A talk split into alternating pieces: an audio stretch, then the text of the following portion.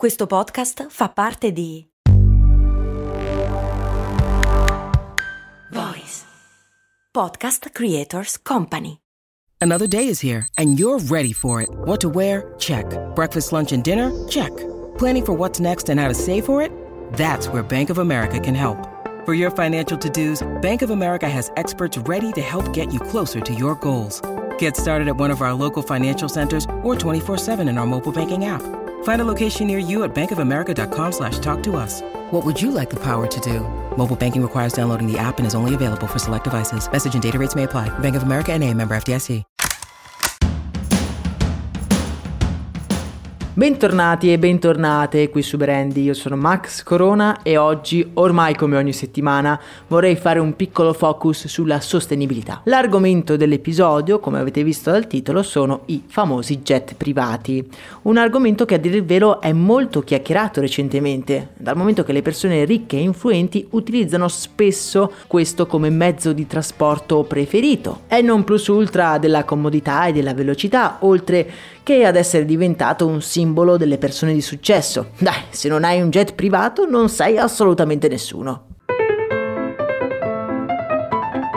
Il primo progetto di un jet privato fu realizzato nel lontano 1930 da un certo dottor Hans von Heim. In realtà all'epoca gli aerei non sono così comuni, solo pochissimi se lo possono permettere e quindi si può assumere che non solo l'aereo di von Heim fosse un jet privato, ma un po' tutta l'aviazione era, come dire, elitaria. Tant'è vero che per il primo jet privato realizzato ufficialmente dobbiamo aspettare il 1950 e ospitava 10 passeggeri e 2 membri dell'equipaggio. Il mercato decolla quando Bill Lear crea il Learjet 23 nel 1963. Questo era un jet ancora più piccolo che poteva ospitare solo 4 o 6 persone ed era perfetto per i voli veloci. È nel 1990 che però i jet privati sono diventati davvero un fenomeno globale ovvero quei voli super veloci per far arrivare manager di aziende super quotate da una parte all'altra del mondo.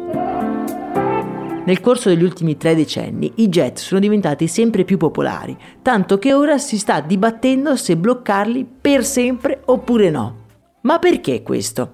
Beh, la critica principale che viene mossa verso questa modalità di trasporto è che inquinano, ragazzi, inquinano tantissimo. Abolire i jet privati, secondo Julien Bayou, deputato dei Verdi in Francia, è la misura che penalizza il minor numero di persone per l'impatto maggiore e più immediato sul clima. Ma analizziamo bene la questione. I jet privati sono in media 10 volte più inquinanti degli aerei commerciali per passeggero, che sono essi stessi 50 volte più inquinanti dei treni ad alta velocità. In un'ora un singolo jet privato può emanare 2 tonnellate di CO2. Per mettere questo dato un po' in contesto, l'emissione annua di un cittadino europeo è di 8,2 tonnellate di CO2 possiamo dire che un cittadino in una singola ora di volo fa fuori gran parte della CO2 che gli verrebbe concessa. E questo è anche un po' un argomento molto interessante che potremo affrontare qui su Brandy. Come varia il consumo di CO2 all'aumentare della ricchezza? Ma per oggi rimaniamo sui jet privati. Un volo su 10 dura meno di un'ora e copre meno di 500 km e molto spesso non sono voli business, ma di puro piacere. Visti questi dati ci rendiamo conto che i jet privati hanno davvero poco senso di esistere. Certo sono comodi ed è giusto che chi voglia e chi se lo possa permettere possa viaggiare comodo, ma ci sono altri modi comodi di viaggiare senza impattare così tanto sull'ambiente. Ovviamente la situazione è più complessa di così.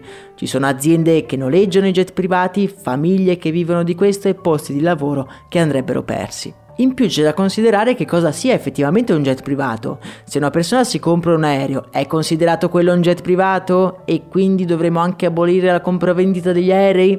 Ovviamente sto esagerando e si può dire che tra le cose che inquinano di più al mondo i jet privati non sono in cima alla lista, se consideriamo anche solo l'allevamento. È giusto però secondo me mettere un freno nell'immediato a tutte quelle azioni che aggravano la crisi climatica. A meno di casi eccezionali, i jet privati mi sembrano uno sfizio da ricchi abbastanza evitabile, almeno finché la tecnologia non crei degli aerei a emissioni zero e da lì liberi tutti. Se il divieto ci sembra troppo, una via di mezzo potrebbe essere aumentare considerevolmente le tasse su questi voli, in modo da, tra virgolette, risarcire la comunità del danno provocato, soldi che poi andrebbero reinvestiti nei trasporti pubblici e in altri investimenti a livello ecologico. Voi che cosa ne pensate? Jet privati sì o jet privati no? Parliamone nel canale Telegram e se vi interessano i temi di sostenibilità trattati così in modo un po' critico vi lascio la nostra playlist di episodi di brand in cui trovate tutte le puntate su questo argomento.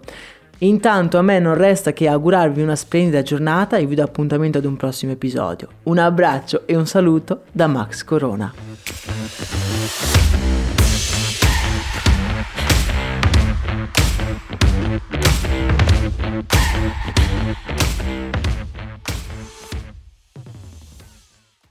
Vacanze in Sicilia o in Sardegna? Con i traghetti GNV porti tutto quello che vuoi, ti rilassi fino a destinazione e se prenoti entro il 14 maggio, posto ponti a partire da 33 euro. Non c'è modo migliore per andare in vacanza. Scopri i dettagli su gnv.it. Offerta valida sulle linee Napoli-Palermo e Genova-Olbia, 10.000 posti disponibili.